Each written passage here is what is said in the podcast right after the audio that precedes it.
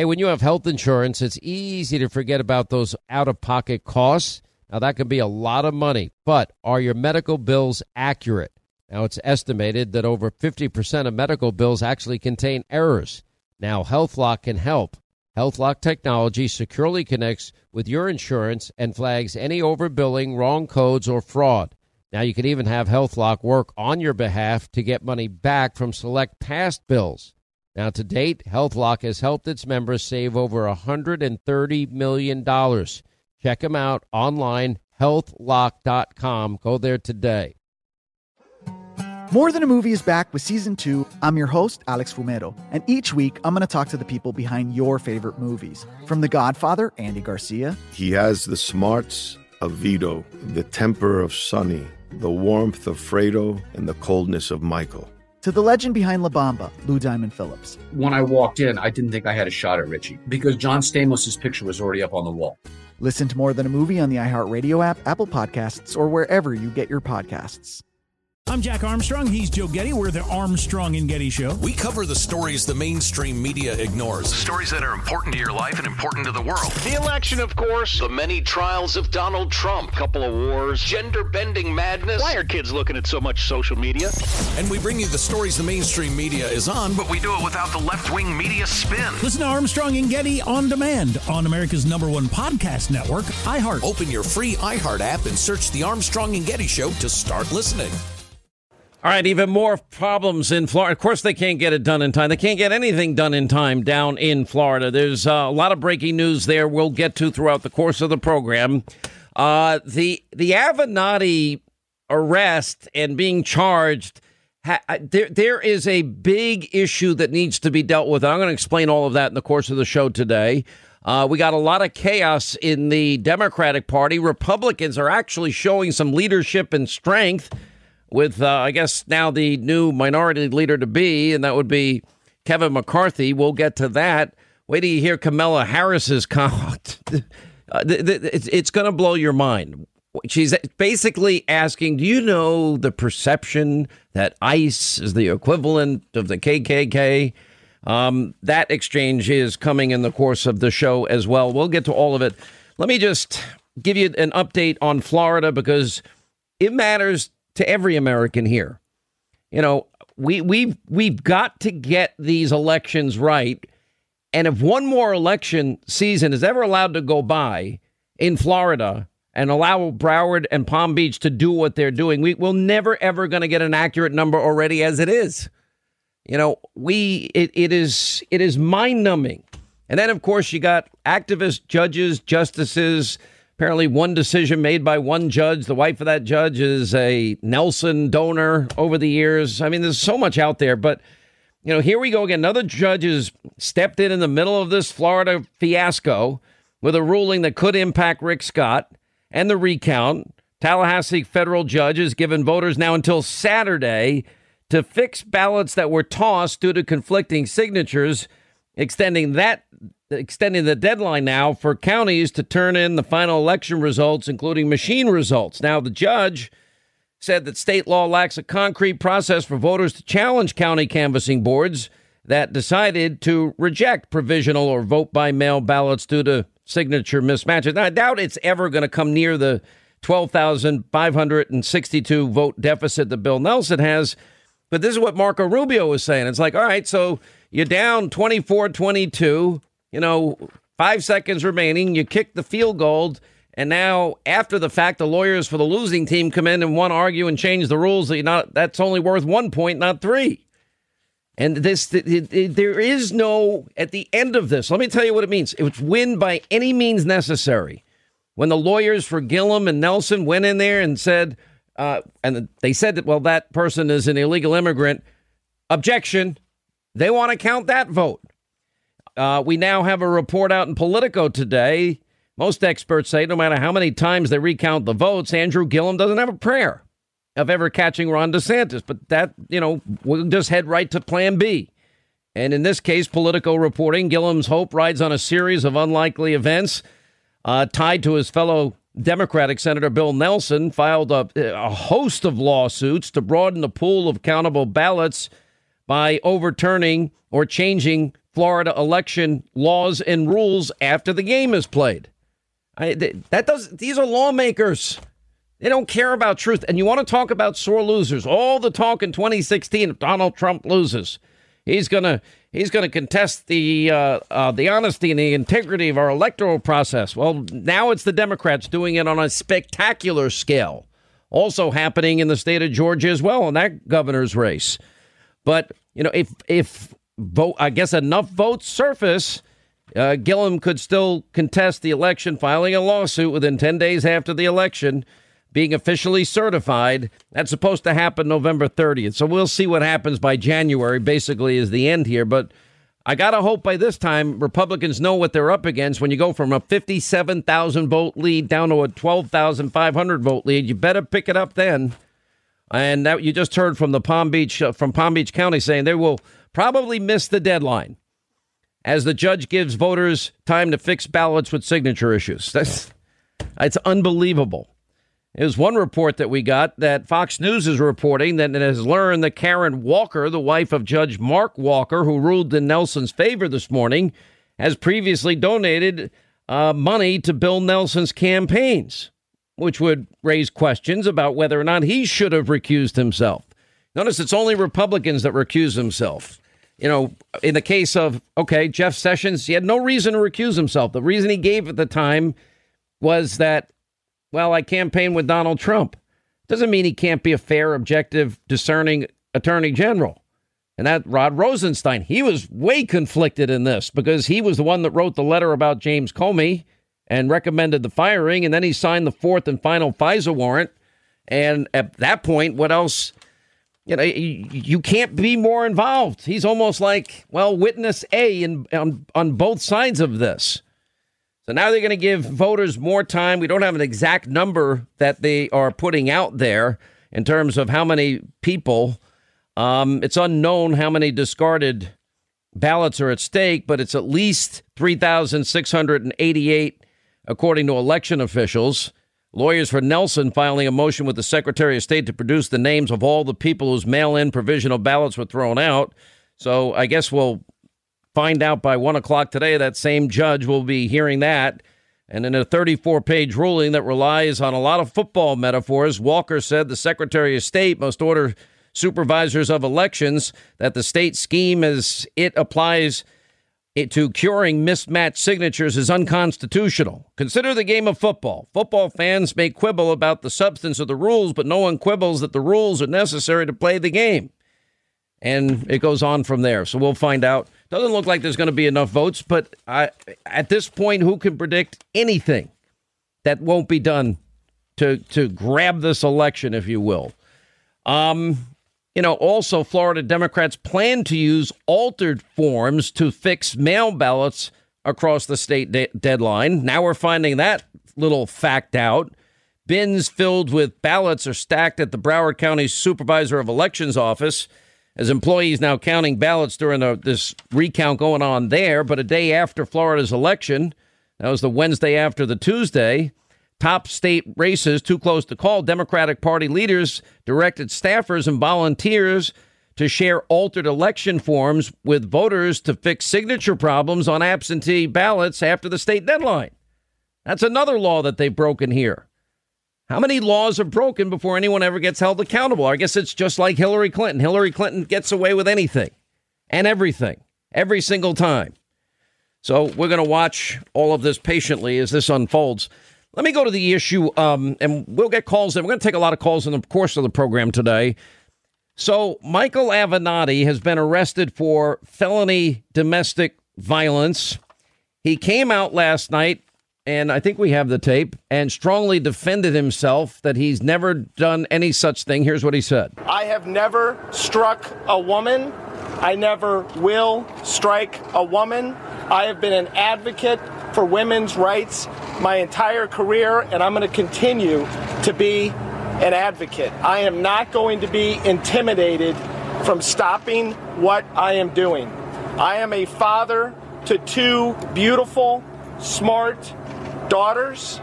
I would never disrespect them by touching a woman inappropriately or striking a woman.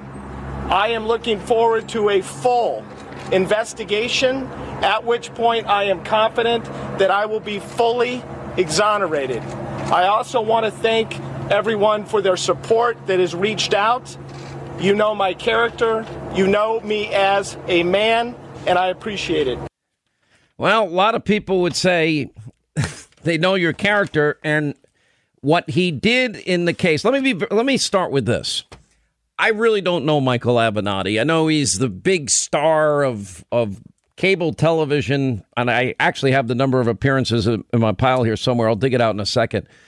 Uh, met him once for you know one minute at a some type of event where I was I don't know one of the honorees of something. I went in and out. I was wasn't there very long.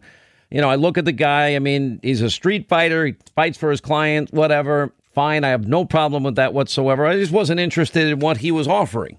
He tried to bait me a number of times into debating. I'm just like, I've got better things to do. I've got more important issues. I was covering the deep state at the time. And uh, anyway, but putting all of that aside, this goes down, um, and it's it's noticeable, by the way, that when the news broke, all these channels that had put him on so often, all of those channels, uh, they weren't really covering it very much. I'll give you those numbers in a second. But here's the here's the crux of all of this. And even Democrats thought Avenatti undercut their case against Kavanaugh.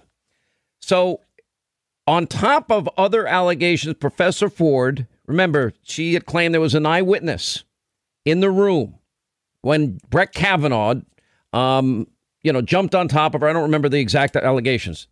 Eyewitness said never happened. Other people said it didn't happen. And there was so there was no corroboration. Anyway, he came out with the single most outrageous charges against Judge Kavanaugh. And his client at the time, who ended up changing her story, was suggesting that almost like on a weekend basis, that you had these young high school boys, including Brett Kavanaugh, drugging in the punch and intoxicating with other substances these young teenage girls, again in high school, and that the boys were lining up. And this was happening regularly, lining up in the halls, waiting their turns to rape unconscious or drugged young teenage girls. And that it happened a lot. Then the story changed. Well, I didn't see him put anything in the punch bowl, but I saw him give somebody a red solo cup, or I saw him near the punch bowl. Well, I didn't see him in a line, uh, so to say, and the story changed. It was so outrageous, and he was so passionate that this has all gone down. This has all happened here. And what was missing was any sense of due process or even due diligence on his part getting to the story with his own client. And at the time, I think it was Alan Dershowitz who said, uh, this, he may have to take back this whole, you know, he may have an ethical ob- obligation to withdraw the Swetnick affidavit. It's now being looked at, we all know, by Chuck Grassley, has referred Avenatti and Swetnick for criminal investigation. So that's going forward. But here's the thing, and I'm, we'll get into this more later is he did not provide Brett Kavanaugh the presumption of innocence or due process. Now, I'm going to say something that I'm consistent on. I don't know anything about what happened in this case with Michael Avenatti. But he, like anybody, deserves due process and deserves the presumption of innocence. I'll get into this a little bit more deeply uh, if I can reach over here while we, uh, as the program unfolds. There are so many reasons to be a grateful nation, and in large part, we have our military and our veterans to thank for our liberties and freedom. National Wreaths Across America Day is Saturday, December 15th. You can join in the mission to remember our fallen heroes, honor those who currently serve and their families, and teach younger generations the value of freedom. A $15 donation to Wreaths Across America sponsors a fresh handmade balsam wreath from Maine with a single red bow. The veterans' wreaths have become a gift of America's respect. The circular wreath with 10 balsam bouquets is a catalyst for unity, healing, and an expression of gratitude. What started with America's most hallowed ground at Arlington National Cemetery has grown to ceremonies at close to 1,500 other participating locations across the country and overseas. Sponsor a Veterans Wreath today and show your appreciation.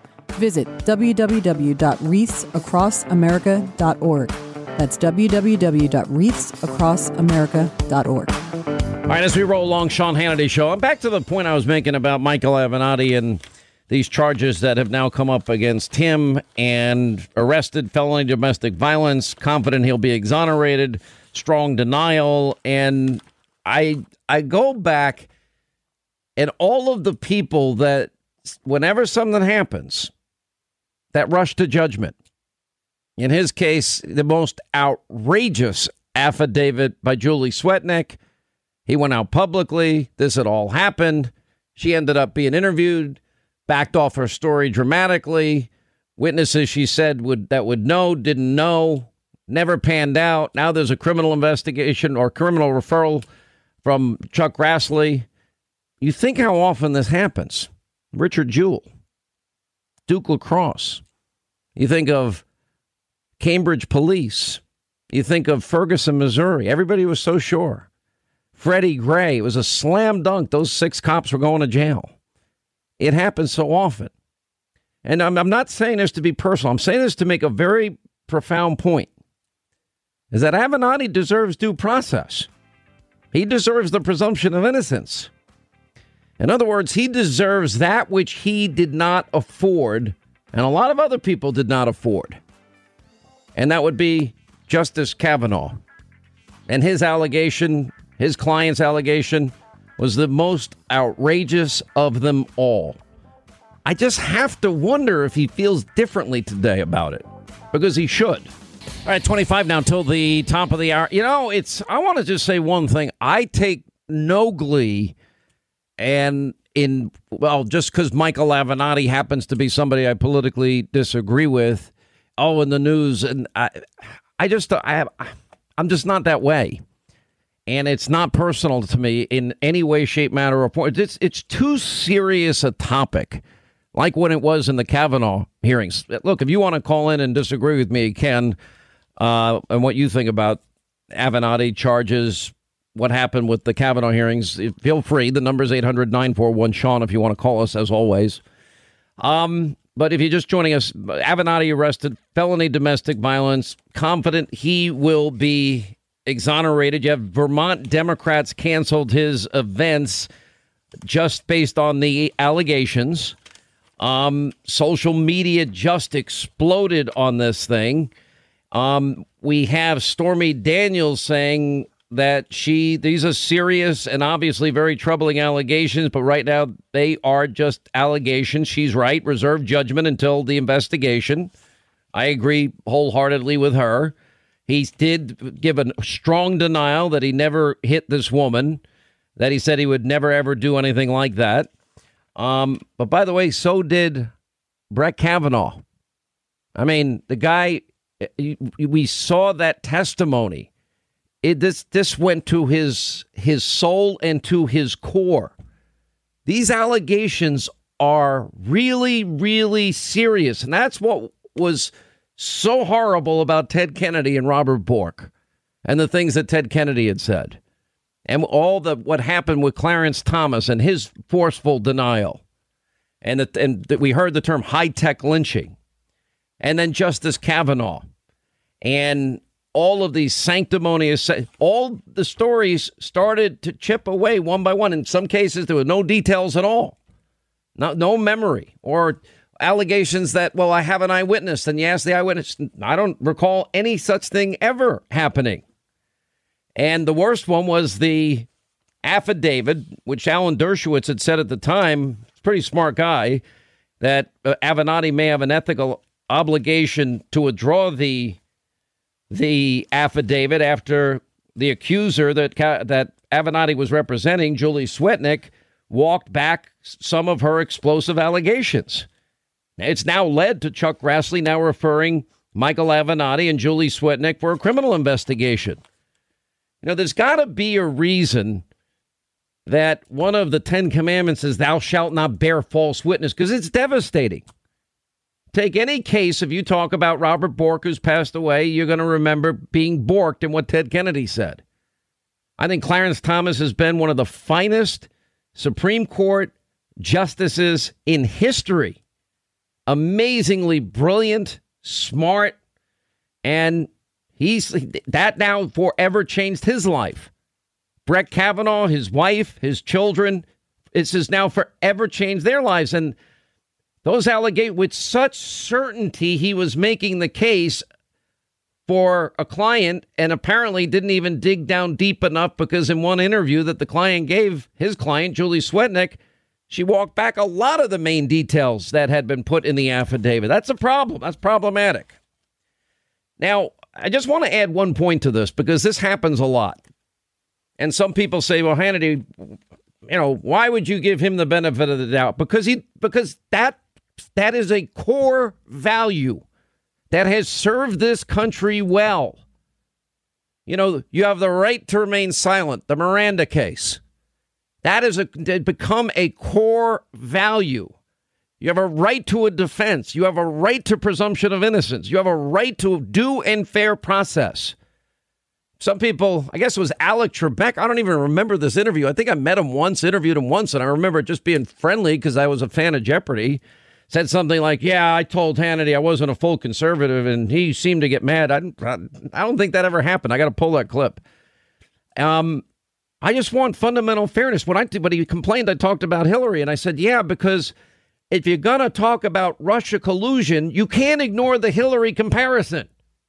You can't if you're going to talk about a, a, some very few that literally are writing exonerations before investigations after pulling the case away from field agents themselves and having the top people in the FBI handle Hillary's case, and they're writing the exoneration in early May of 2016 and then don't interview her until July 2nd of 2016 and then exonerate her with what you've been preparing on July 5th of 2016 there's a problem and then the lead guy in that case that did the interview of Hillary well he's also the guy that took on the beginnings of the quote Trump Russia collusion case how do you talk about equal justice under the law if because no one else is treated that way we know she violated the Espionage Act. There's no ambiguity at all. We know that it is the clearest case for obstruction of justice ever in history with the whole email server scandal, which, by the way, Lindsey Graham says, Oh, you guys in the House, you want to do investigations? You're not going to be passing bills? Fine. We're going to go right back and we're going to start from the beginning and do what should have been done right. Hillary Clinton never should have gotten the nomination in 2016. If the law were applied to her the way it would be applied to all of you, we, the people, she would have been in huge, massive trouble, legal trouble, jeopardy, and would not have been and prob and she should have been charged because the evidence is overwhelming, it is incontrovertible, and it is it's all there for everybody to see. And then then the whole story. We're going to talk about Russia and Donald Trump, and it looks like that is now coming to an end. I want to talk about that. How do you not talk about a phony Clinton bought and paid for dossier? I want to talk about money and financial shenanigans funneled through a law firm to an op research firm to an former MI6 agent, but I thought foreign nationals weren't supposed to impact our elections. Then Russian lies are produced against Trump and then they'll leak to the American public to steal an election by influencing them with outright lies, nothing ever verified or corroborated. The same documents, bulk of the FISA application warrants were that bought and paid for unverified, uncorroborated dossier. That you talk about Hillary because it's about equal justice under the law, equal applications of our uh, of our laws. It's about do we have a two-tier justice system under the law? And so it all matters. And then, of course, you know, the fraud on the FISA courts, then it's used to help circular reporting. You leak different things from the same document that Christopher Steele, the dossier he's put together, and to different news organizations. They print it before the election. Why? Because they want to hurt Trump. They want to hurt him with lies and propaganda. In other words, so they can win. And then after the election, to get a special counsel appointed, which happened. And again, Comey has his own legal jeopardy, as far as I'm concerned, if there's equal justice under the law. That's what matters. These things matter. And if you if you can't compare and contrast, we're treating one group of people one way and another group of people another way. The great lesson I've learned in my career is that, and I learned it in a in a really deep and profound way in Atlanta. I've told this story before. I was there in 1996. The Summer Olympics came to Atlanta, Georgia. Remember, never forget counting down. They had a big clock as you drive through one of the main highways in Atlanta. You know, 1,000 days to the Olympics, 500 days, 450 days, 10 days, you know. It was actually fun. It was very cool, great for the city. They built a beautiful park. Only downside is you got a horrible backdrop of CNN headquarters. Just kidding. Um, but all of a sudden, they have the Olympic Park bombing, and this guy, Richard Jewell, who we thought was a hero, now they put in the paper that, well, he fits the profile of a lone bomber. He lives with his mother. I'm like, okay, he lives with his mother. That doesn't make him a bomber. What are you talking about? Makes no sense whatsoever. Um, anyway, I, I, to me, it was absurd. And I said it on the radio. Turns out I was the only one with that opinion at the time. It also turned out that he was listening to me at the time. And then it turned out after it was all over and he actually was the hero, he thanked me. And I went up to do Fox in 96. And he gave me one of his first interviews. Lin Wood was his attorney at the time, great attorney. And I learned a lesson, learned a big lesson. You know, when with the Duke lacrosse case happened, all those professors at Duke, full page, you know, ads about how basically how guilty these kids were. Well, they're athletes. They're whatever. They had whatever precon, you know, prejudice, preconceived notions they had. Well, I actually took the time. I met. I I was covering the story, so I went and met with the family. I took the time. I'm. Oh, Hannity, you're not a reporter. You're not a journalist. We do journalism as talk show hosts. Yes, we do. Part of our job. We're the whole newspaper. And I looked him in the eye and I knew something wasn't right. My gut. And so many other people rushed to judgment. Did it in the case in, remember, Trayvon Martin could look like my son. Could have been me. Barack Obama, lawyer. I think he went to Harvard, didn't he? He's rushing to judgment. And I talk, I, I did my own work there too. Flew down to Florida for it. Interviewed George Zimmerman. Then, of course, the case in Ferguson, Missouri. And I didn't rush to judgment there either. The people that, you know, Darren Wilson's career is over. But the people in the news that were rushing to judgment and interviewing these people, yeah, they shot him in the back in cold blood and blah, blah, blah. That wasn't what happened in that case. And everyone in the media rushing to judgment. Freddie Gray, another example, rushing to judgment. Everyone thought those six cops. I said, and I, when I did my research and dug down deep on that, I said, nope, not happening. And all, just went away. Everybody wrong again. And the literally the roadkill of reputations that these people leave behind, it is despicable. There's got to be a reason God picked 10 big commandments with Moses. And one of them is don't kill, don't steal, you know, we know whatever, honor thy father and mother and love God with all your heart. They're all good. They're all right. I believe it all. I wish I was better at it. And I know what's right and wrong. I even know when I'm doing wrong when I'm doing wrong in my life. I have since I was a little kid. And then you have a reason not to bear false witness. But all these people that went after, I didn't expect to spend this much time on this. All these people that went after Judge Kavanaugh with a vengeance and with certainty and with passion. I we have to learn the lesson. Everybody that says with that before we even heard a word or even knew Professor Ford, so many had claimed, I'm with her, I believe her for only political reasons because they didn't like that Donald Trump, who won the presidency, got to make the appointment. That's all it was. It was politics. And it didn't matter what happened to Kavanaugh, his wife, his children, his family, his friends, his reputation, etc. And one of those people was Avenatti with the Julie Swetnick allegation.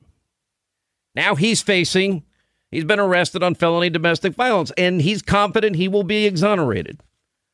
And like I said in the Kavanaugh, I don't, ha- I wasn't there. And by the way, this isn't 36 years ago. This is in the course of one week. You know, the, the one quote, if true, if that turns out to be true, that I, when he said that, well, she struck me first, and another report, we're told her face was swollen and bruised with red marks on both cheeks, according to TMZ. And they were told that the woman was on the sidewalk. I can't believe you did this to me. I'm going to get a restraining order. He pulls up five minutes later, runs in the building. Uh, she hit me first, quote unquote. We were told he angrily added, This is BS. This is blanking BS. But Avenatti didn't give the presumption of innocence and due process, didn't even really drill down on the charges that his client was making that they put in an affidavit. It'll be interesting to see what happens with Grassley's recommendation now to have a criminal referral. He's made a criminal referral for Avenatti and Julie Swetnick. My point is this. I have to wonder, and there's no there's no antipathy here, animus here. Because I, I say that Michael Avenatti deserves the presumption of innocence, that he didn't afford Brett Kavanaugh. He deserves due process, that he didn't do the due diligence that I think an attorney should have done with Swetnick. All the other stuff he does, all the TV does, I don't really care what he does. But these are serious charges. These are real people and real reputations. It's going to be interesting to follow. All right, we got a lot to get to. We got the caravan issues. Democratic Party infighting, which is unbelievable. We'll get to uh, all of that in the course of the program today. Uh, we also have an update on Florida when we get back. I want to remind you, though, about Liberty Safe. First of all, these are the greatest people on earth. It's American made. They they're out in Utah, the number one safe manufacturer in the nation. I did my own research long before they were ever on this show. I'm so proud to own all of my eight Liberty safes. They are the leader in, in, of the industry in technology innovation. They've got the greatest features, even military style locking bars and a heat expanding fire seal, second to none. They have installation if you want it, lifetime warranty, and they make an unbeatable product. I have my little handgun safes too. It just opens with your fingerprint. It's amazing. You can protect your what? Everyone's got to protect valuables. You got to protect important papers. If you're a gun person, you got to protect your firearms. Right now, they're even offering 12 months interest free uh, financing on approved credit. It's a great time to get a safe at libertysafe.com. They're wonderful people, the best service. Every time I lose my combo, oh, hi, Mr. Hannity. We have it memorized. No, I'm kidding. Libertysafe.com because I have forgotten it a few times. Libertysafe.com. We'll continue. There are so many reasons to be a grateful nation, and in large part, we have our military and our veterans to thank for our liberties and freedom. National Wreaths Across America Day is Saturday, December 15th. You can join in the mission to remember our fallen heroes, honor those who currently serve and their families, and teach younger generations the value of freedom. A $15 donation to Wreaths Across America sponsors a fresh handmade balsam wreath from Maine with a single red bow. The veterans' wreaths have become a gift of America's respect. The circular wreath with 10 balsam bouquets is a catalyst for unity, healing, and an expression of gratitude. What started with America's most hallowed ground at Arlington National Cemetery has grown to ceremonies at close to 1,500 other participating locations across the country and overseas. Sponsor a Veterans Wreath today and show your appreciation. Visit www.wreathsacrossamerica.org. That's www.wreathsacrossamerica.org. All right, glad you're with us. Hour two. A lot of ground yet to cover today. The Democratic Party crack up, which is getting very entertaining.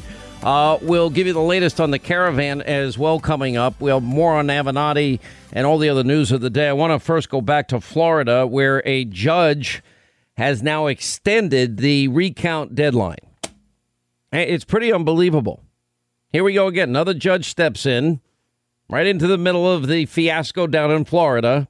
And a Tallahassee uh, federal court judge gives voters now until this Saturday. That's that's how many? Fourteen? Uh, what? Twelve days after the election? Then twelve days after to fix ballots, or or eleven days at you know tossed because of conflicting signatures. That just extends the deadline for the counties to turn in the final election results. And you know, we did find out that the judge in this particular case, uh, Warren is his name. It weren't massive amounts of money, but the his wife had donated apparently to uh, Ben Nelson. You would think that that might be a little bit of a conflict in time for recusal, but I guess not. Um, his wife Karen donated to Ben Nelson, not much, 250 bucks, but shows where they are politically. If it was a Republican, I guarantee you there would be a huge, massive, you know, unbelievable outrage spewed all over, you know, fake news cable TV all the time. Uh, it doesn't matter how many times you recount the votes. In the case of Governor, Gillum doesn't have a prayer of catching DeSantis. We went from 57,000 votes ahead for Rick Scott in Broward County, Palm Beach. Now they come up with another, what, between them, 100,000 votes? It's ridiculous. But still, Rick Scott has a, what is, in terms of recounts, 12,562 massive um, amount. And of course, Palm Beach can't fix their problems and they try to do a recount. No, the machine's overheated, so that doesn't work either. Anyway, here for an update on all the latest, uh, Brad Todd is with us, senior advisor to Rick Scott's campaign. Uh, Brad, uh, what's the latest on your end? Well, thanks for having me on today, Sean. Uh, you know, the machine recount in Florida is now complete. Governor Scott's lead over Bill Nelson has widened. He is ahead by 13,427 votes, give or take. Uh, it, it is now time for Senator Nelson to look at himself in the mirror and decide if he wants to be remembered about for all the things he's done in his career that he's proud of, or does he want to be remembered for something he won't be proud of? On the signature, on the ruling today by this judge, how many signature conflict ballots were thrown out? Do you know a final number? Well, well, well hold, hold let's let's walk through exactly what it is. I know your listeners want to uh, be aware of the of the details. In Florida, if you vote by mail, you can't obviously show an ID by mail. So the remedy for that is you match your signature. You submit a signature on your ballot, and the election officials match it to the one they have on file from your registration. If that signature doesn't match, they notify you and give you until 5 p.m. the day before the election to come in and correct it.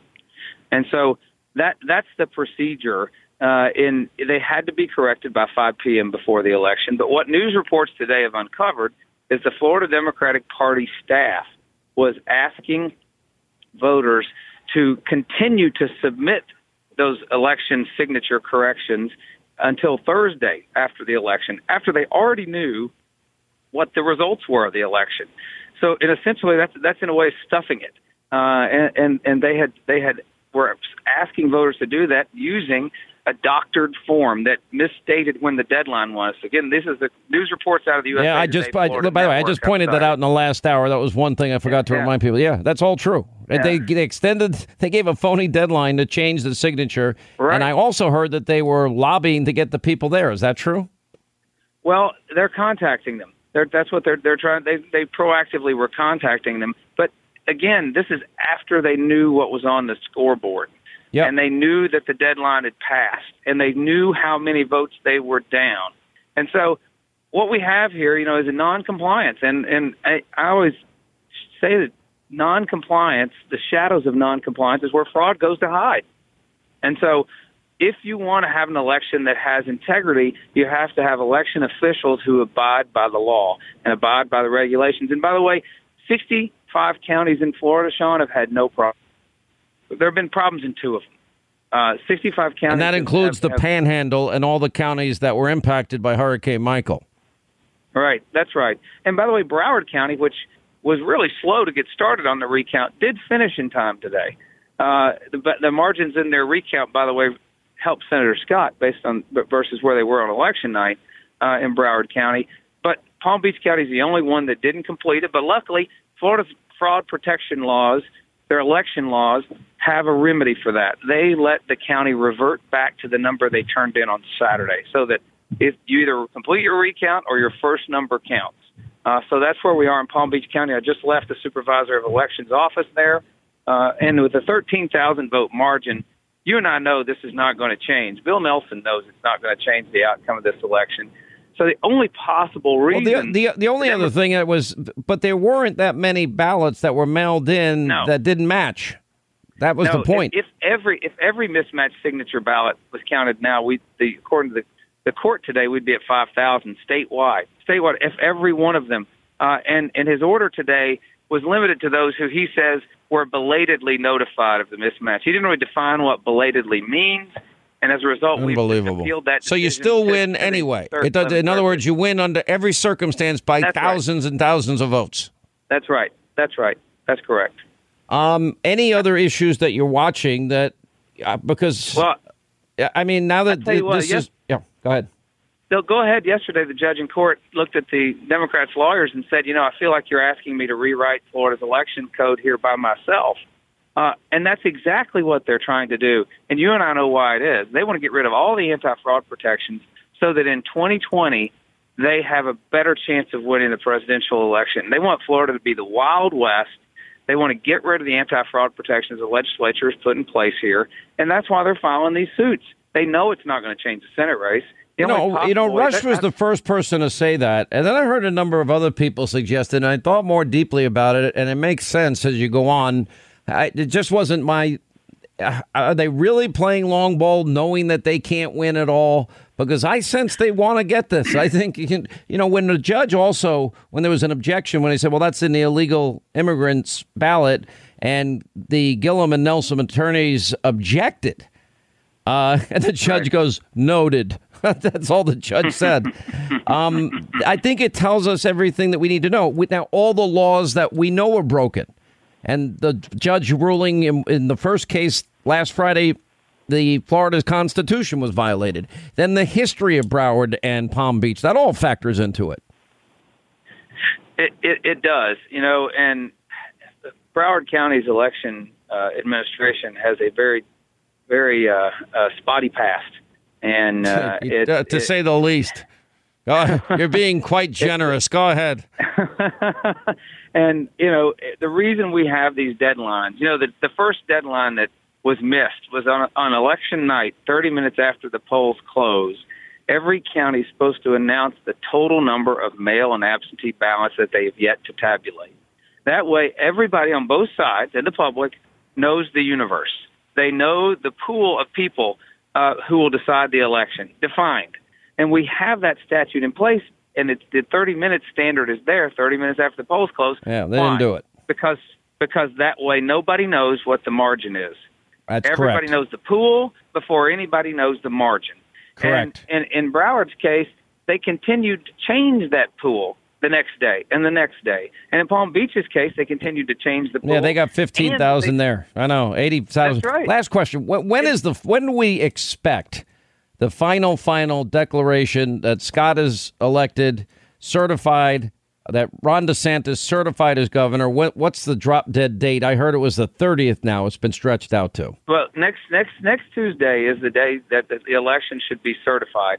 Uh, there is a manual recount underway now, uh, assuming Senator Nelson does not concede and do the right thing. Uh, there's a manual recount underway. It has to be completed by Sunday, uh, and then on Tuesday, who the victor of that recount, which will be Governor Scott and Governor-elect DeSantis, will be certified on Tuesday as Define uh, define hand recount. They only look at undervotes and overvotes. Now, an undervote is a ballot where the voter did not mark anyone in that race. And an overvote is a ballot where the voter marked two people in that race. Which Uh, in, can't which makes it invalid. It makes it invalid. Correct. By the way, and if you did, And so- and, and, by the way, if you didn't vote for somebody, and you have a mark all the way at the bottom of the page, and this was at the top of the page, they're going to be arguing that little dot there. I'm sure that was the intent. well, you you remember the 2000 recount? Yes, I do well. very well. Dimpled, pimpled, you know, uh, indented, scattered, smothered, covered. I can I remember the whole thing. But we don't have to do this. Senator Nelson can do the gracious thing and concede. His lawyer has told other candidates trailing by fewer votes than this to concede. And so we just have to ask. Oh, Mark Elias Senator has said Nelson did the that right thing. It said it never goes beyond a thousand votes. It's just never going to be reversed. Boy, uh, he's a he's a attorney gun for hire, right? Well, I'm sure he's going to still bill through the weekend, even if it doesn't change. Well, I think based Um, on everything we've seen, they they don't care if they they're hoping and praying that somehow they're going to get the right judge that makes the wrong ruling and doesn't obey the laws of Florida. You know, I like Marco Rubio's analogy, which is well, it's 24-22 and the team that's down kicks a field goal in the last seconds of the game and then all of a sudden you bring in Mark Elias and his team of lawyers and they want to argue, well, that field goal should only be worth one point, not three, and the loser should be the winner. That's right. That's right. Uh, the game is over. The score's on the board, and, and, and they're asking the league to reinterpret the rules. Uh, All right. So that that's the situation. All right, hang on the line one second. We have one uh, question off air I've got to ask you. Brad Todd is uh, a partner at On Message uh, Inc. and senior advisor to Rick Scott's campaign. Thank you. A lot of information. We appreciate it. And we'll have obviously more on this tonight on Hannity, uh, 9 Eastern on the Fox News channel. Unbelievable. I mean, when you read all the, it is unbelievable. Um, by the way, Republicans are getting a backbone. I'm going to tell you about Democratic chaos in a minute. Kevin McCarthy, all right, so he won his race. Congratulations for House Minority Leader. Um, and he's making funding the wall in this lame duck session of Congress the top priority. He's introduced his Build the Wall, Enforce the Law Act. It provides 23.4 billion for wall construction. That's the full funding. 5.5 billion in funding available immediately. 16.6 building dedicated to physical barriers. The rest technology, operations, infrastructure, uh, manpower, all associated with border security. Um, the hard part is it does. You know, how does this pass the Senate? Even with Mitch McConnell's increased majority, since McConnell refuses to just end the filibuster rule, which he should have done a long time ago. I mean, it's unbelievable the things he, they they get away with, except for judges. He's McConnell's been great on judges. I will say that to him. All right, 800 uh, 941 Sean, toll free telephone number. We'll have the latest on this caravan. They're expecting another 900 to 1,000 that have been able to find transportation up to the uh, border, the southern border. So that means we had 80 yesterday. Now maybe up to 1,000 more coming in the next, next day or two. We'll update you on that coming up. There are so many reasons to be a grateful nation, and in large part, we have our military and our veterans to thank for our liberties and freedom. National Wreaths Across America Day is Saturday, December 15th. You can join in the mission to remember our fallen heroes, honor those who currently serve and their families, and teach younger generations the value of freedom. A $15 donation to Wreaths Across America sponsors a fresh handmade balsam wreath from Maine with a single red bow. The veterans' wreaths have become a gift of America's respect. The circular wreath with 10 balsam bouquets is a catalyst for unity, healing, and an expression of gratitude. What started with America's most hallowed ground at Arlington National Cemetery has grown to ceremonies at close to 1,500 other participating locations across the country and overseas. Sponsor a Veterans Wreath today and show your appreciation. Visit www.wreathsacrossamerica.org. That's www.wreathsacrossamerica.org.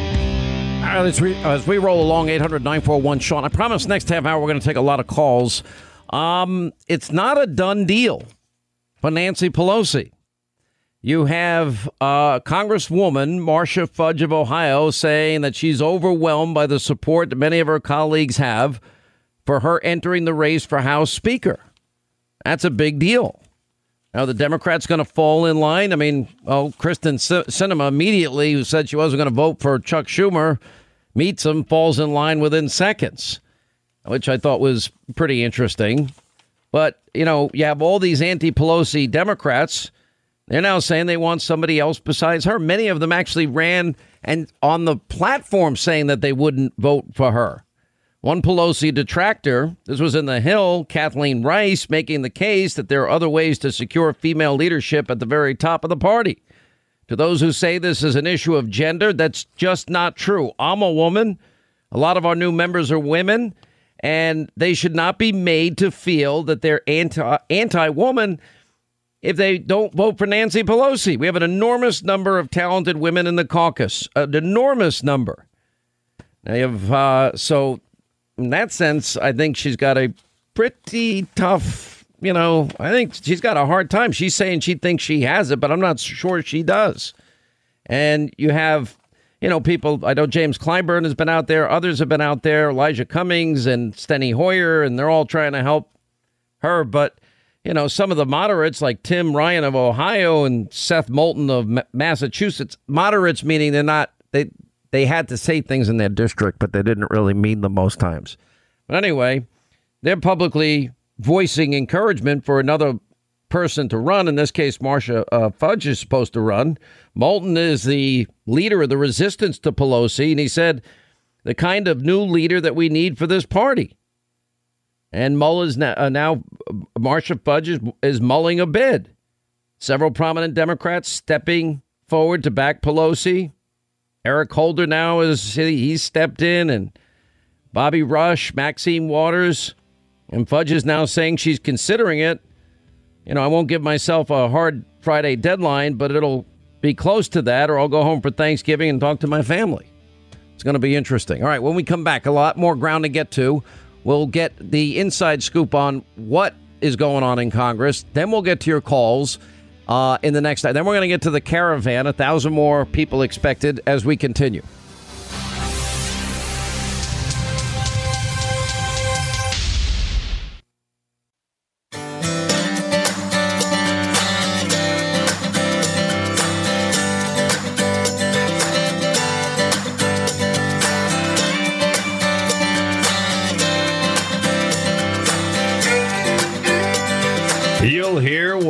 Everyone really thinks in D.C. This is the Sean Hannity Show. Bottom line, Madam Leader. Okay.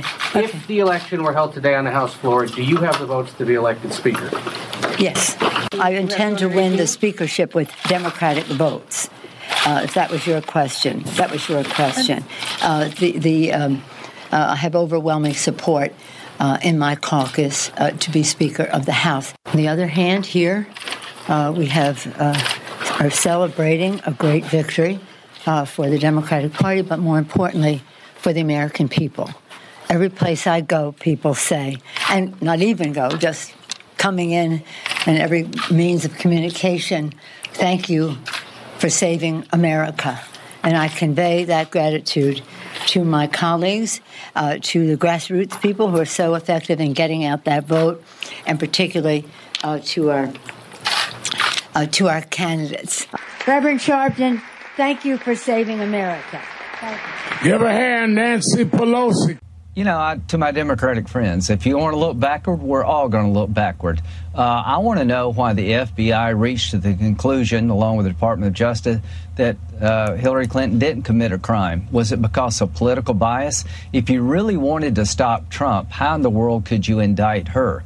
Was the reason she wasn't indicted is because they wanted to make sure that uh, they stop Trump? And how can you stop him if you indict her?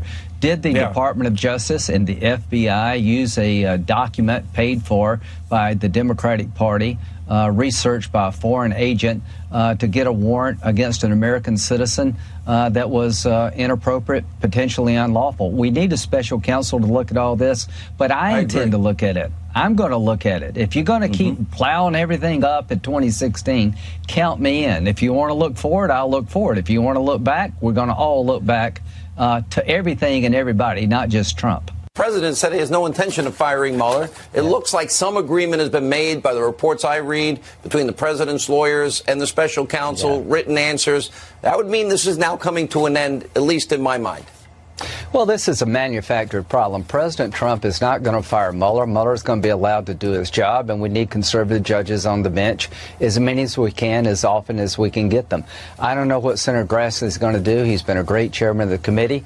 If I'm chairman next year, we're going to do judges, judges, and more judges. And at the end of the day, I am convinced that uh, Mr. Mueller will be allowed to do his job. I've seen not one scintilla evidence of collusion. The obstruction of justice thing never made any sense to me. You fire somebody uh, who works uh, as a political appointment. Uh, the FBI director could be fired for almost any reason, and the Democrats wanted Comey fired. So I feel good about everything right now. All right, that was uh, Nancy Pelosi. Oh, uh, every place I go, people thank me for saving America. She's got to be kidding. And I have an overwhelming support to be Speaker. Well, she actually doesn't have overwhelming support. We'll find out pretty soon. Uh, Lindsey Graham saying, okay, well, we're going to look into the FBI and the Clinton email investigation. By the way, that opens the door to everything. That's where it all began.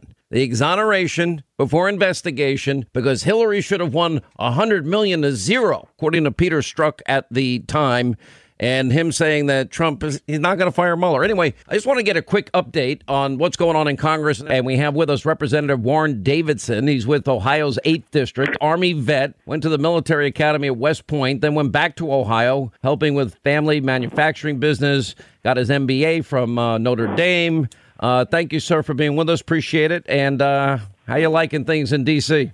Well, it's an honor to be here, uh, Sean. It's an honor to be on your show, and uh, I certainly would like it like it more if uh, we were going to be staying on offense last year. But you know, hey, you got to play offense to stay on offense. Yeah, well, you do. So, what do you see happening with the Democrats? It seems like they don't have the votes. Now, there was one interesting little tidbit that the president gave out, and that was, well, maybe you know she's you know, she should she's worked hard. She shouldn't not she shouldn't lose the speakership, and maybe we'll have to get a couple of Republican votes for her. Is that going to happen? Well, you know, if Maxine was up, she might be a tough uh, tough uh, speaker for Republicans to say no to. But you know, we'll, we'll let them fight amongst themselves as to who's going to lead their. If the president called you and said, "Warren, I need your help," Nancy Pelosi for speaker, what do you say? Well, I I I think we get the, the way that he's uh, he's baiting the Democrats into making bad decisions for their party, and you know the reality is Tim Ryan from Ohio knows that Democrats aren't winning Ohio with Nancy Pelosi as Speaker. Uh, Connor Lamb from Western Pennsylvania knows Democrats aren't going to win Western PA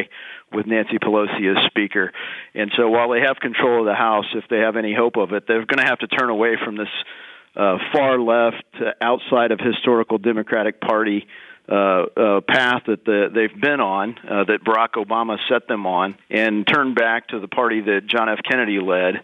And uh, Americans, some of our seniors think of the Democratic Party, but the reality is the younger part of the party is way left of the historic Democratic Party. Well, let me ask you this, and I know your fellow Republican went up against Kevin McCarthy, but uh, I'm now hearing that in fact, Jim Jordan might actually become or being floated for the chairman of the House Judiciary Committee.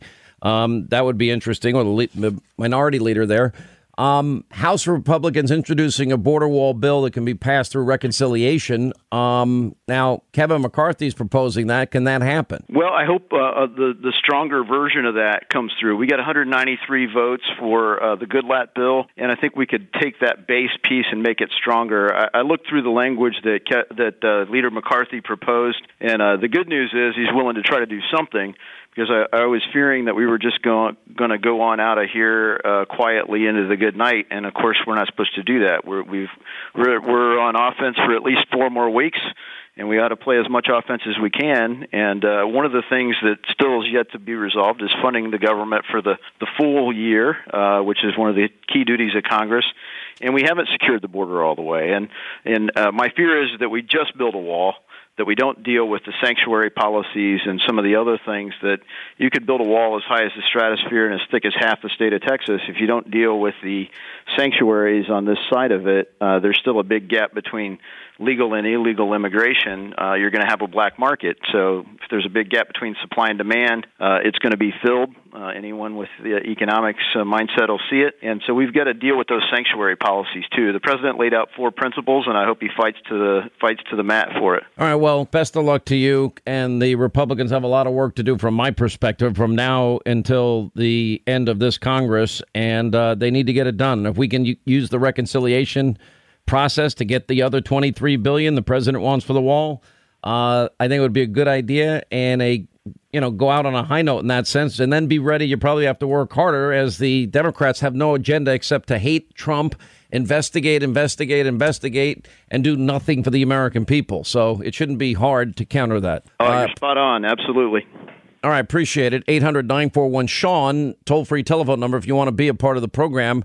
Uh, we say hi to Michelle, is in Connecticut. Michelle, hi, how are you? Glad you called, and uh, welcome to the program. Thank you so much, and thank you so much for highlighting the real cost of illegal immigration. And you do it so brilliantly. I, I saw you do it the other night. Um, my question how many are we going to accept, and What do they do? Where do they go if we don't accept them? Do they just turn around and walk back?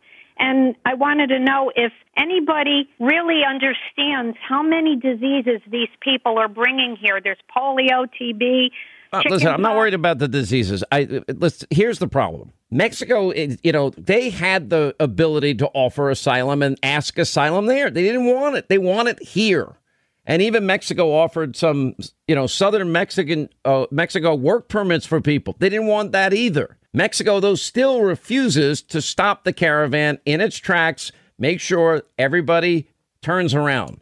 What the fear is, is all right, we've had the first 80 yesterday. In the next two days, we're going to have, uh, we expect another 900 or 1,000 because they've been able to get some type of transportation. This means it's going to be ongoing. Here's my great fear. What if, God forbid, what they did at the southern border of Mexico, they do here? I don't want anybody in that caravan getting hurt. And based on what top ranking officials of Mexico have said and what our own Department of Homeland Security have said is that a lot of unsavory characters some 300 of them have mixed in with the caravan of people that probably just want to have a better life. All right, 800 941 Sean is our number. You want to be a part of the program. Jane is in Scottsdale in Arizona. Jane, hi, how are you? Glad you called.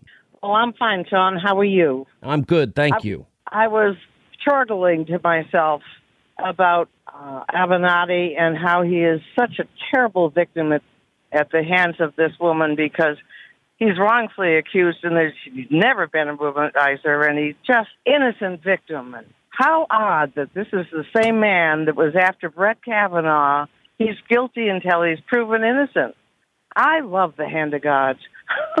Well, look, I mean, I, am look, I'm sure there are people, and thank you for the call, that are taking glee in what's happening. Now. I don't take any glee in this. I, I, I just don't. Um, I just, you know, if something horrible like this happened, uh, I hope justice is served. If it didn't happen, I hope that justice is served. I don't think anybody should rush to judgment in these cases. I've look, I've given you all the high-profile cases that have impacted my life. Everything from Richard Jewell, the so-called Olympic bomber that he wasn't. You know, we saw Duke lacrosse, we saw UVA, we saw Cambridge Police, we saw Trayvon and Zimmerman, we saw Ferguson, Missouri, uh, Baltimore, Freddie Gray. Everybody, everybody thinks they know. They all want to. You got to wait. You got to watch. You got to look at it, and you got to see.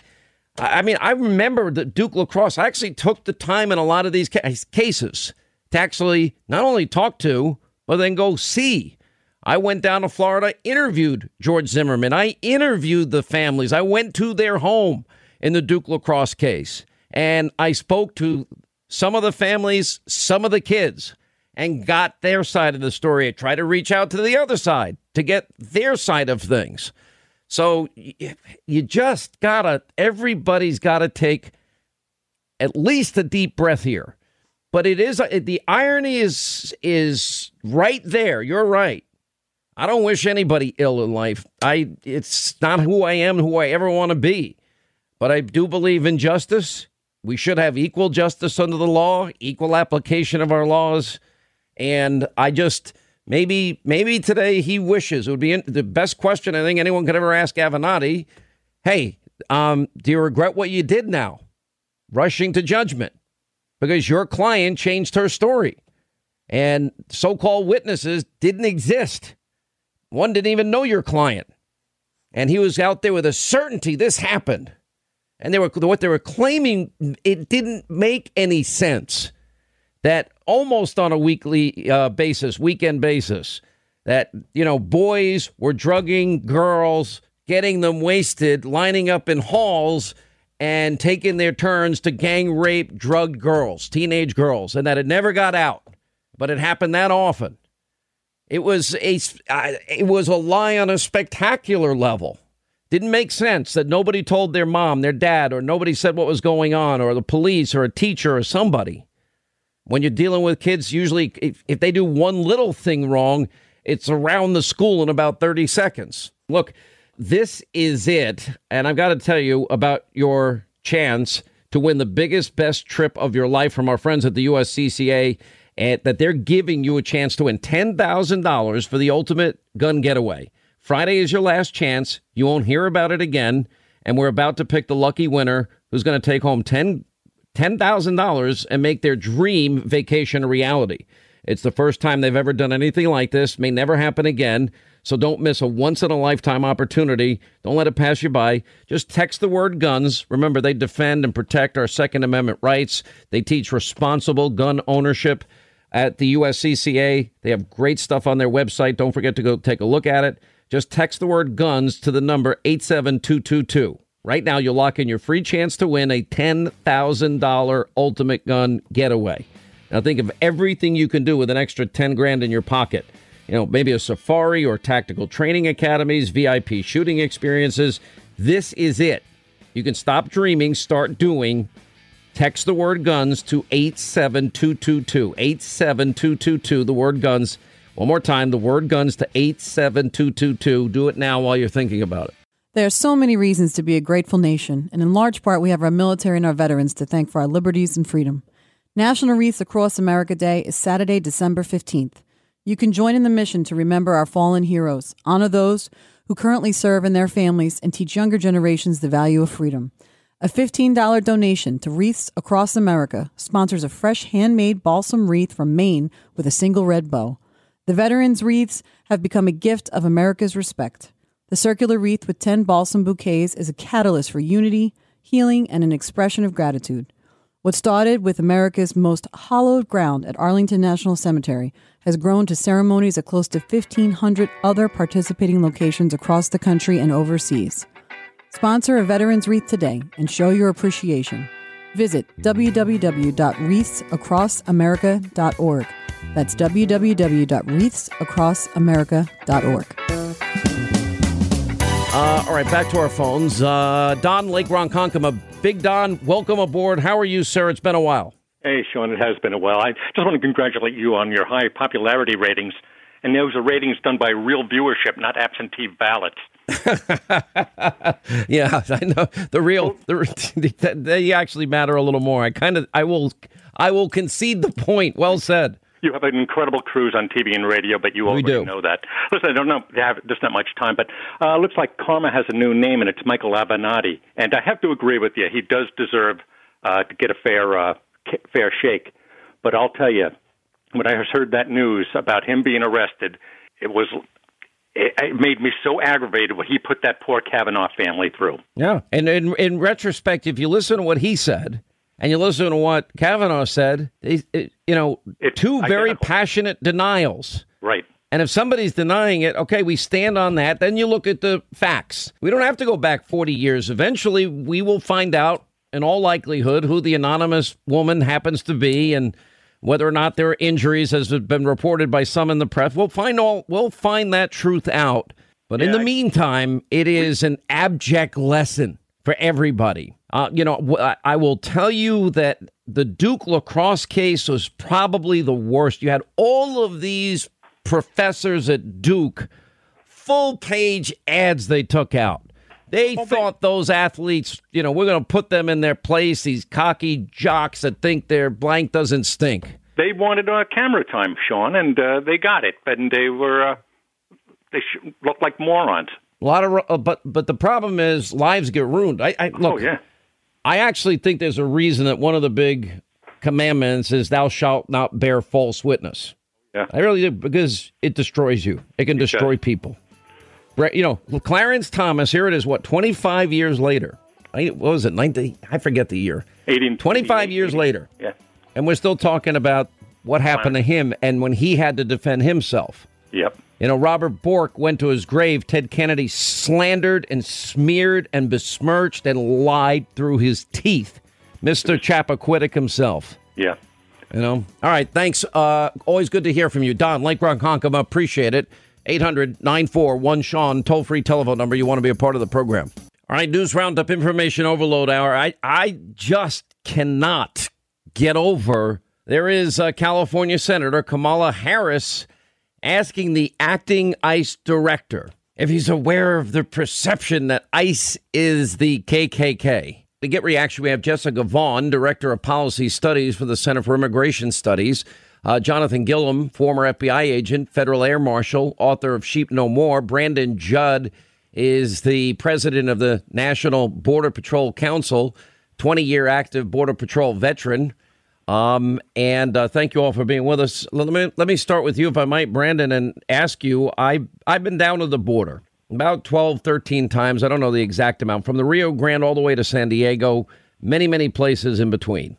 What I've witnessed myself, I've witnessed, have on camera, have video of a gang member being arrested.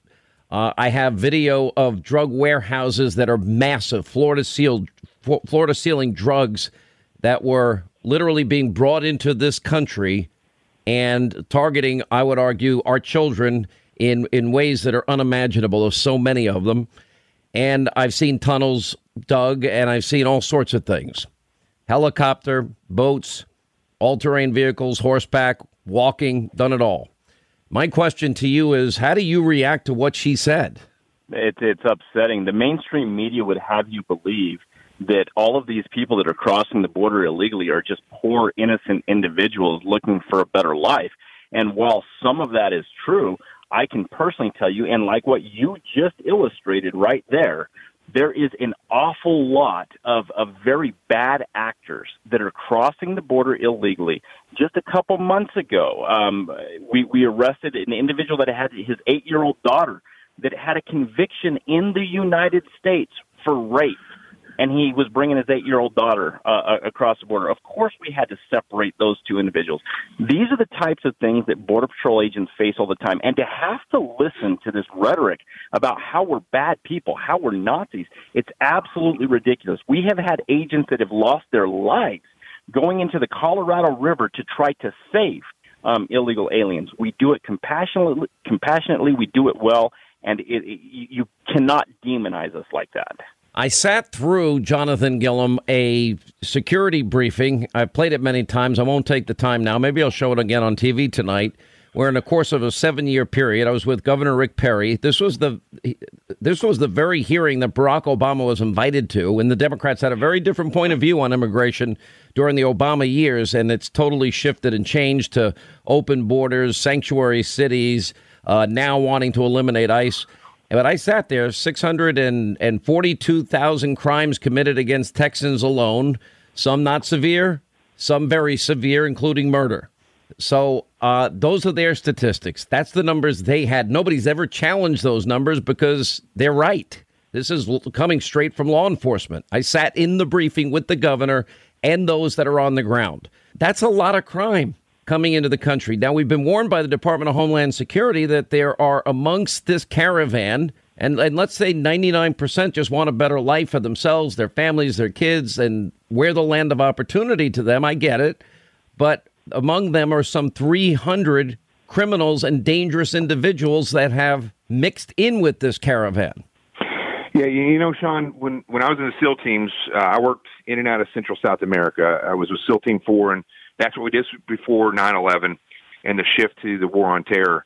And uh, we dealt a lot in Honduras, um, down in Colombia, uh, Mexico, uh, all kinds of places down there where the governments had failed. And all the money that we give to them goes to the governments and, and goes to the politicians and goes to the, the already wealthy. Th- this has been uh, long uh, debated, and this thing has been coming uh, for a long time where people would uh, start moving towards the border.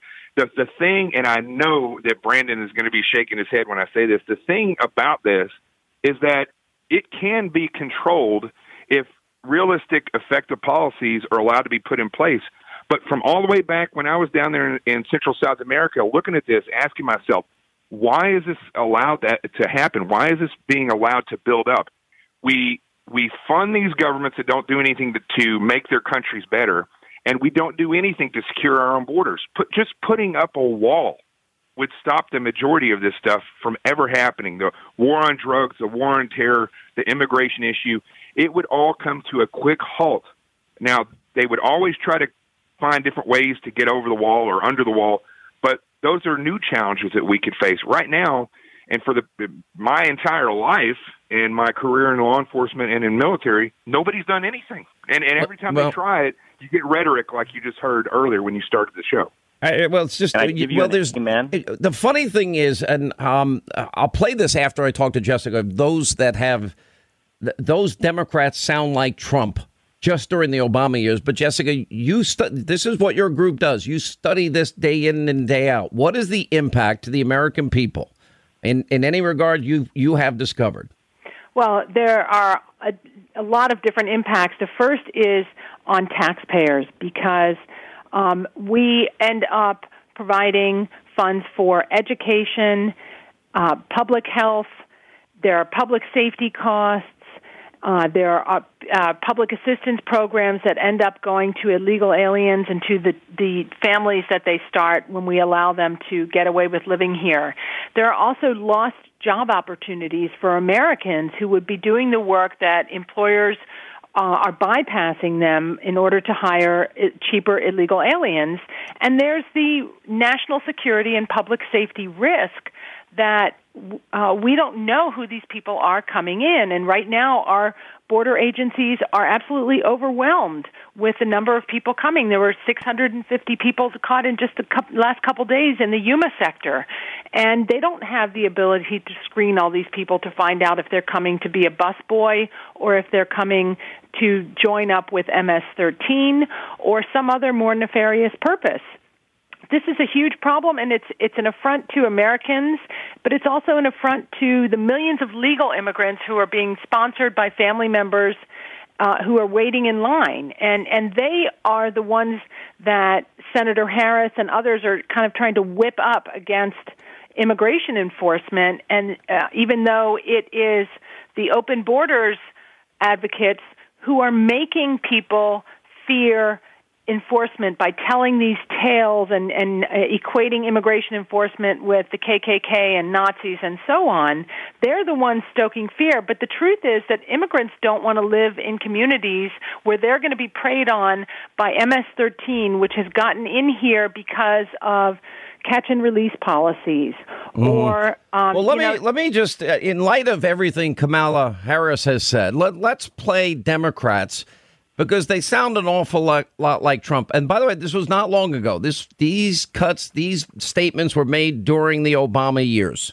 I voted uh, uh, numerous times when I was a senator to spend money to build a uh, a barrier to try to prevent um, illegal immigrants from coming in. People who enter the United States without our permission are illegal aliens, and illegal aliens should not be treated the same as people who entered the U.S. legally. But those who enter our country legally and those who employ them disrespect the rule of law. And because we live in an age where terrorists are challenging our borders, we cannot allow people to pour into the U.S. undetected, undocumented, and unchecked. I think that pretty much sums it up, doesn't it, Brandon Judd? You're a bad guy for finding those. those You know, I am a horrible person for actually playing them in their own words. I, you know what? You're right. I should. I'm going straight to hell. No doubt about it. You are. You are. Look, It, it's crazy. It's insane to think that it was politically expedient a couple years ago, but all of a sudden it's not anymore, and that border security is is a four letter word. This is this. It, it's crazy to think of this, and it's crazy that we demonize our good law enforcement officers and agents that all they want to do is protect citizens of the United States. And and frankly, they just want to protect the people that Not, are not only do they do that, they they sacrifice a lot. They they probably all would make more money in the private sector. It's a dangerous job. Some of these guys, as you pointed out, get killed. You know, I- I've I've interviewed too many angel families here on this program on Hannity, the TV show, that have lost their their sons and daughters. You want to talk about separation? That's permanent separation, Jonathan. That they'll never see their kids again, and in large, in many cases, immigrants that had already committed crimes that were protected by quote sanctuary city status that allowed them to stay in the country to commit more crimes and even worse crimes in some cases. Yeah, and you know the the statistics. You can't trust statistics that the government puts out. You can't trust politicians. We all know that. Um, and and a, a fine statistic of this is when you know you say this many people have been killed by illegal aliens. Well, one is the only statistic we really need to know is that one person or one border patrol agent were, were killed because these policies are not effective. And I, I'll give everybody a, a good, quick example. You know, we hear every year when FBI comes down, they testify about terrorism investigations. They say we have 1,000 terrorism investigations at any given time. Out of all those investigations, only a handful are actually terrorist related uh, once they're vetted out. But that statistic is never told. They say yep. 300 out of 7,000 are bad people. We have no true way of knowing that because none of them are, are vetted at all. That's the scary part. All right, quick break, right back. We'll continue uh, more on the influx, the caravan. We're expecting in the next two days another thousand migrants to arrive at the border, and uh, they're all going to cl- claim asylum. Apparently, they've all been coached to do so.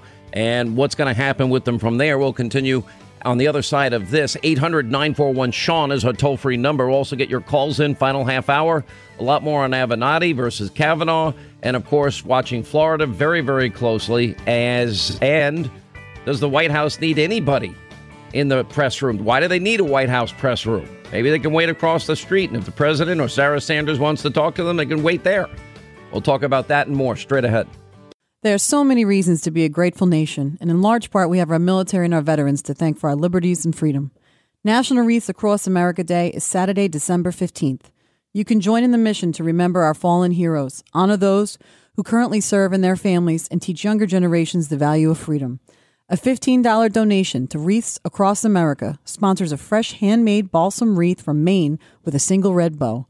The veterans' wreaths have become a gift of America's respect. The circular wreath with 10 balsam bouquets is a catalyst for unity, healing, and an expression of gratitude. What started with America's most hallowed ground at Arlington National Cemetery has grown to ceremonies at close to 1,500 other participating locations across the country and overseas. Sponsor a Veterans Wreath today and show your appreciation. Visit www.wreathsacrossamerica.org. That's www.wreathsacrossamerica.org.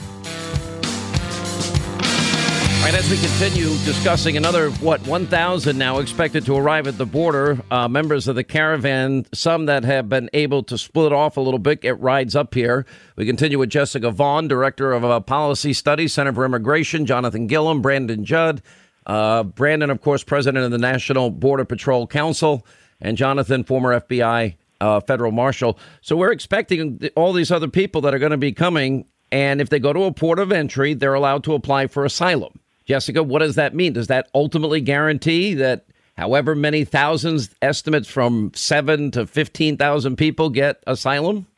It could mean that. Uh, it depends on uh, how uh, the Department of Homeland Security is going to view these cases in light of the fact that um, they've come a long way through Mexico and had the opportunity to apply for asylum there.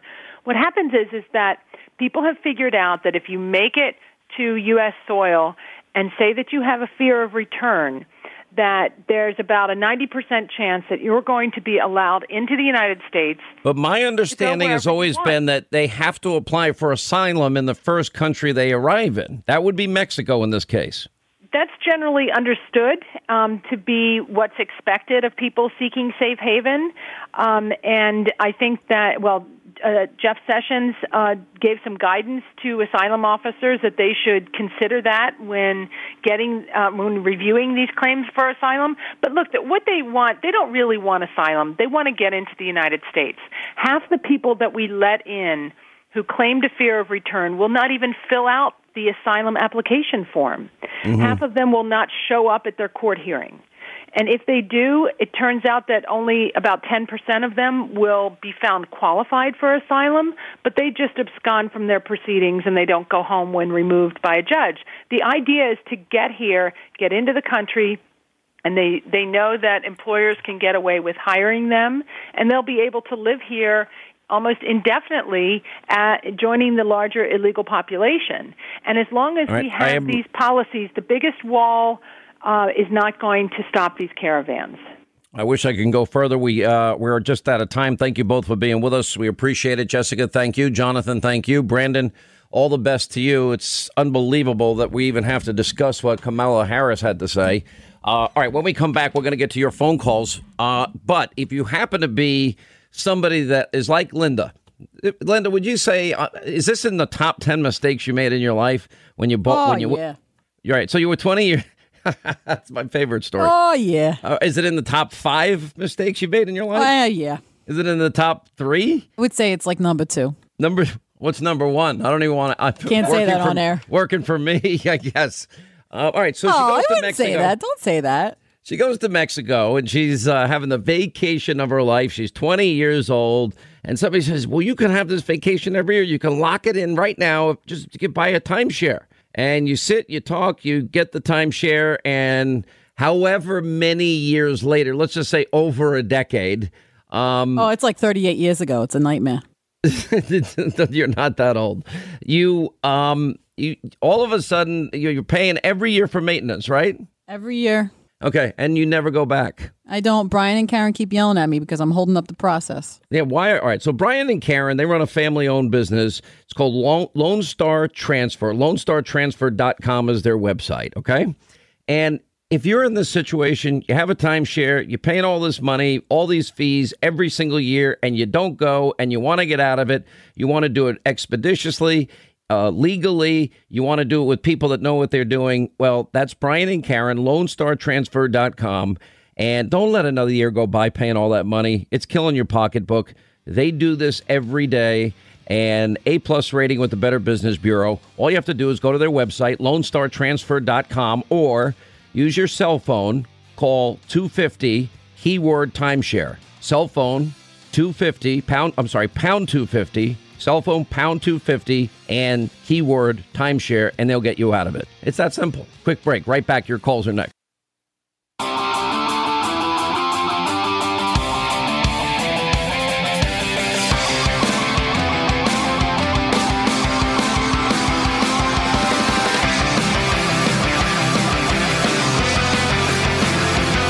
Exposing left wing media bias. No stone left unturned. The Sean Hannity Show is back on the air. If the president was smart, if he wasn't so arrogant, he would see the writing on the wall and he would pull this nomination immediately. We're not talking about a mere um, accusation or allegation. And here's another important point this isn't going to be adjudicated in one day or even two days. I have never struck a woman.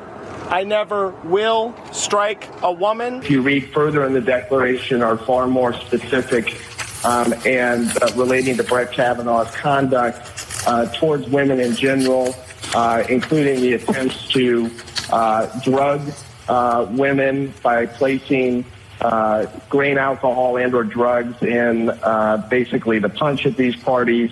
Uh, that many of these women ended up getting raped, unfortunately.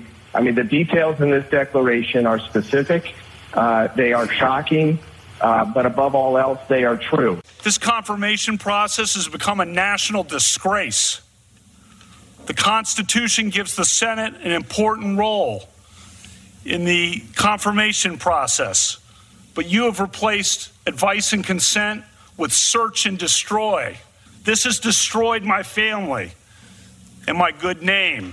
A good name built up through decades of very hard work and public service at the highest levels of the American government. Because she has firm a firm recollection of specific conduct by Brett Kavanaugh and Mark Judge. And let me also say this. Brett Kavanaugh, in my opinion, has zero credibility. This man is an absolute liar. He's lied about big things and he's li- lied about small things. I've never sexually assaulted anyone. This guy has lied repeatedly throughout the process. Fox News, the Senate Judiciary Committee. I've never sexually assaulted anyone, not in high school, not ever.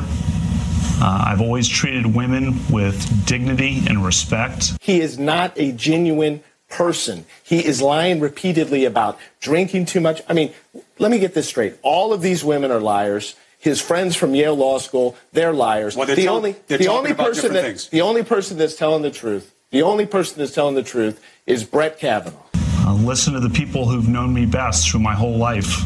The women who've known me since high school, the 65 who overnight signed a letter from high school saying I always treated them with dignity and respect. Does he want America to believe that the only thing that he did until well into his college years was effectively uh, kiss or French kiss a woman? Is that what he wants America to believe? Well, because if I don't believe, I don't believe believe it. I have been an advocate for women's rights my entire career, and I'm going to continue to be an advocate. I am not going to be intimidated from stopping what I am doing. This is a circus. The consequences will extend long past my nomination. The consequences will be with us for decades. I will not be intimidated into withdrawing from this process. You've tried hard. You've given it your all. No one can question your effort. But your coordinated and well funded effort to destroy my good name and destroy my family will not drive me out. I am innocent of this charge. All right, 24 now till the uh, top of the hour. 800 941 Sean, toll free telephone number. You want to be a part of the program. Obviously, this has to do with Michael Avenatti has been arrested, domestic violence arrest. If true, um, even the ladies of the View say he deserves to be raked over the coals. I'm going to get to that side of it in a second. I want to just be clear, as I said earlier in the program today. I, I, I ran into Michael once. Never was that interested in in how or why he was doing his story. That's fine. All the other media just fell in love with him, and he was the the next media star. It's not about him. It's there's something far more profound and much deeper in play here than him personally. So I'm, I almost want to take him out, although you can't take it him out of it because of what has happened here. Um, he seemed to be suggesting in what he said last night that you know it was a gross misunderstanding. I think that's important. He said he's never hit a woman. He would never ever do anything like that. His whole life has been dedicated to protecting women. LAPD now telling sources, TMZ has reported that they observed injuries on the face of the alleged victim in this case and have now obtained protective orders that forbid Avenatti from going anywhere near uh, this person who is still anonymous. But um, and you know, it's this isn't some what you've got here is serious allegations, but not from 40 years ago. This is the same week, same day, and if the quotes are true, she hit me first, and all of that. If that turns out to be true, that is going to be, I think, uh, pretty devastating to anybody, but I want to take that out of it. The most absurd, obscene, outrageous, when you go back to the Kavanaugh hearings, allegations that were made were made by his client, Julie Swetnick. And that's where, you know, that girls almost on a regular weekend basis were were getting spiked punch that these high school boys were drugging them and now the story changed, but then the boys would line up in the halls and they'd wait to take their turns and gang rape these girls. And again, it happened almost on a regular basis. Now, when the investigation began, well, two of the people, one was dead, the other one said, I had no idea who Julie Swetnick is. And there was never any corroborating evidence. And on the other side of that, you have her story changed. She backed off a lot of her explosive allegations when she was finally interviewed. And at this point, Chuck Grassley has referred Michael Avenatti and Julie Swetnick for a criminal investigation to the Department of Justice. So this is not over by any stretch of the imagination. So what you have, and Alan Dershowitz, I remember said at the time, Avenatti may not have may have an ethical obligation to withdraw the Swetnick affidavit, especially when she started contradicting her own self here. But the point is, he went out in this case against Kavanaugh with a, a ferocious intensity that, like the Democrats, abandoned core fundamental values. Every one of the allegations was there was never any corroboration. Again, we're talking about 40 years ago in most cases, 36 years ago, whatever it was and they never were able to corroborate any of it. Many of the stories shifted or altered, changed, or no details were remembered at all. And people that were supposed to be an eyewitness, I remember in the case of Professor Ford, said, no, it didn't happen. And the other people there said, I don't remember anything like this. And, you know, bit by bit. Now, in the meantime, this man's character is trashed, character assassination at a level that no nobody should ever have to go to. My argument at the time was that we believe in due process, that it has served this country so well, and the presumption of innocence, That has served us so well. And I'll say I said it then and I'm going to say it now. And it Michael Avenatti deserves due process, the presumption of innocence, as he claimed in the press conference when he got out of, I guess he was being booked and charged in Los Angeles. He deserves it, but he didn't afford it to anybody else.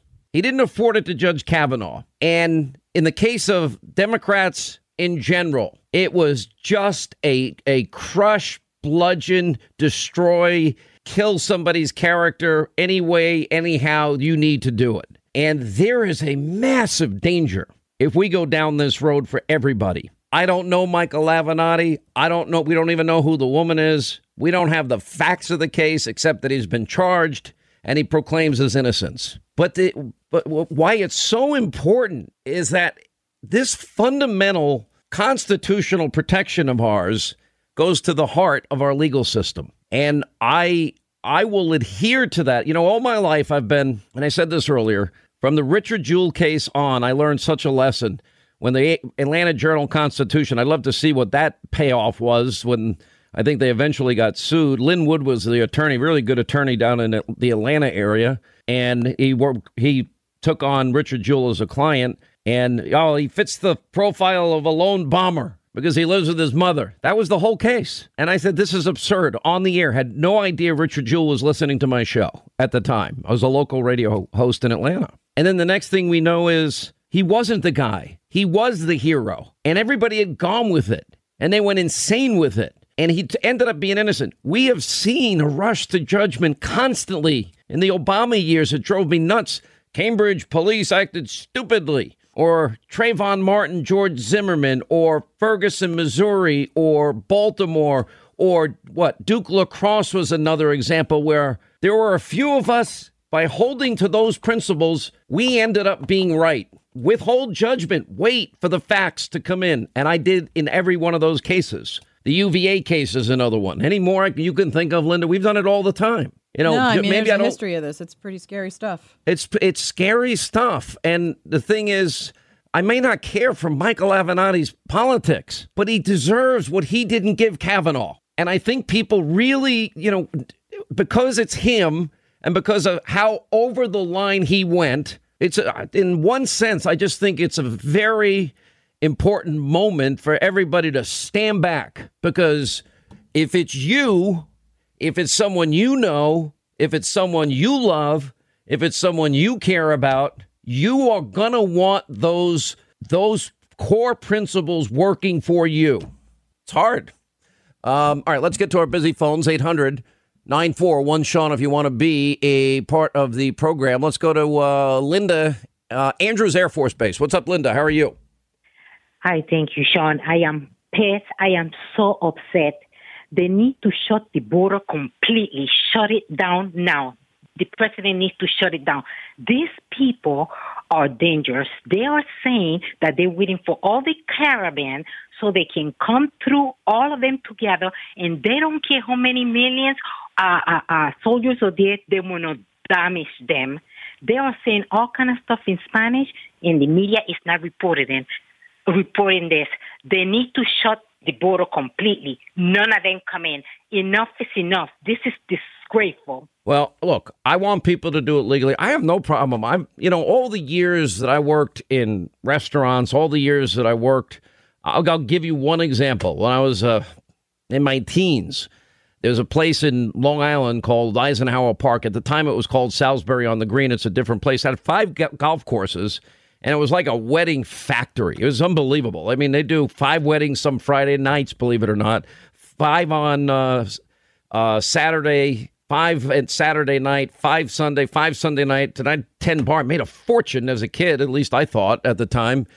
And they there were plenty of people that worked in the restaurant at the time. I think it's a county-owned restaurant, if I don't, if I'm not mistaken and once or twice every year, in would come the immigration's customs people, and all these guys that worked in the kitchen, for example, would they be racing out the back door onto the golf course? And you know, some would get caught, and others would get away with it, get get away, and then come back to work. Um, when I work with them, I saw good people, great people, actually doing hard jobs. I don't know what their pay was, but I don't expect it was very high, wanting what we take for granted.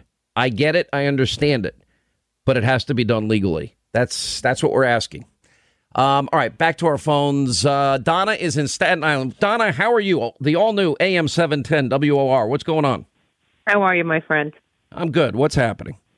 I find myself scratching my head because I'm kind of waiting for all those women in the Me Too movement and all of the, you know, all the left wing people to be screaming about Michael Avenatti. Should I not hold my breath lest I turn Well, purple? think about all the people that joined with Avenatti and said, I believe her. I believe her. I mean, I can do a montage. I believe this one. I believe that one. And uh, um, it just is a rush to judgment in that case for the worst possible reasons for pure political gain and nothing else. And, you know, imagine if you are the one of the daughters of Justice Kavanaugh now. Imagine that for a second. All your life, this will follow you. This will be with you. Names, character, reputations matter. And when you destroy somebody's, in this case, there's there was no evidence to back up or corroborate any of this. None. The witnesses' names that were mentioned said no, it didn't happen. And it was um it's a shame what they did here, but it's not the first time. This is what borking is. This is what they did to Justice Thomas. This has happened far too often to t- far too many good people. You know, maybe people look. If I was a total hypocrite, I'd say, "Well, maybe I believe whoever this anonymous woman is." I, I don't, I don't know anything about it. I just know he deserves what Kavanaugh deserved. He deserves presumption of innocence, due process, and that's my point. Um, all right, thanks for the call. Appreciate it. Hey, listen, I will tell you that my pillow changed my life. It just works. I love it. I can't be without it. I fall asleep faster. I I stay asleep longer. Now my pillow has outdone themselves. They have taken what they do for your head and your neck and sleeping and they've added to your entire sleep experience by creating the my pillow mattress topper. You put it on top of your mattress and it is like you are sleeping on a cloud. It's my pillow for your whole body. It's amazing. You get my pillow foam for support that you need. It has transitional foam to help uh, relieve pressure points. It's ultra soft, patented temperature, regulating cover, and it has a 10-year warranty and a cover that's washable, dryable, made in the U.S., backed by Mike's 60-day unconditional money-back guarantee. In other words, my pillow for the whole body, all the support and the better sleep you want and deserve. Right now, if you go to mypillow.com or call 800-919-6090, get the MyPillow mattress topper, mentioning my name Hannity, you save 30% and you get two standard MyPillows absolutely free. That's mypillow.com promo code Hannity. You will love sleeping on a cloud like I do.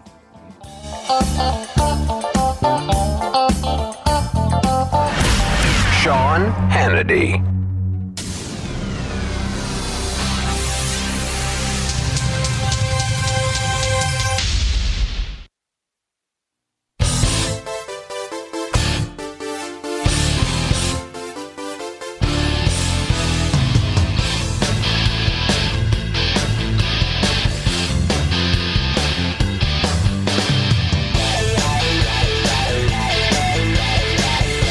Going to wrap things up for today. Hannity tonight, 9 Eastern, Fox News Channel. Obviously, the latest on the, Cavan- uh, the caravan, now expecting, what, another 1,000 people.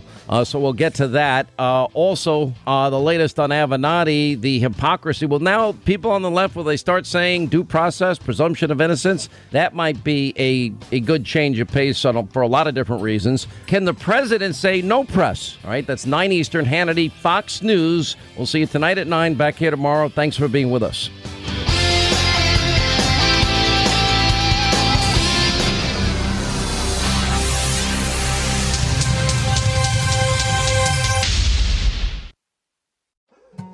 More Than a Movie is back with season two. I'm your host, Alex Fumero, and each week I'm going to talk to the people behind your favorite movies. From The Godfather, Andy Garcia, He has the smarts of Vito, the temper of Sonny, the warmth of Fredo, and the coldness of Michael.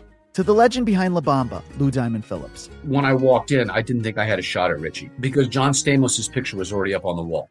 Listen to More Than a Movie on the iHeartRadio app, Apple Podcasts, or wherever you get your podcasts. I'm Jack Armstrong. He's Joe Getty. We're the Armstrong and Getty Show. We cover the stories the mainstream media ignores. Stories that are important to your life and important to the world. The election, of course. The many trials of Donald Trump. Couple of wars. Gender bending madness. Why are kids looking at so much social media? And we bring you the stories the mainstream media is on, but we do it without the left wing media spin. Listen to Armstrong and Getty on demand on America's number one podcast network, iHeart. Open your free iHeart app and search The Armstrong and Getty Show to start listening. Hey, I'm Jay Shetty, and I'm the host of the On Purpose podcast. This week, I talked to Orlando Bloom in a rare interview where we went deep into how to get comfortable with fear and how to change the guilt and shame thought pattern. People say, What are you afraid of? Right? I'm afraid of fear because it's like I want to confront anything in my life that feels challenging on those levels. Listen to On Purpose with Jay Shetty on the iHeartRadio app, Apple Podcast, or wherever you get your podcasts.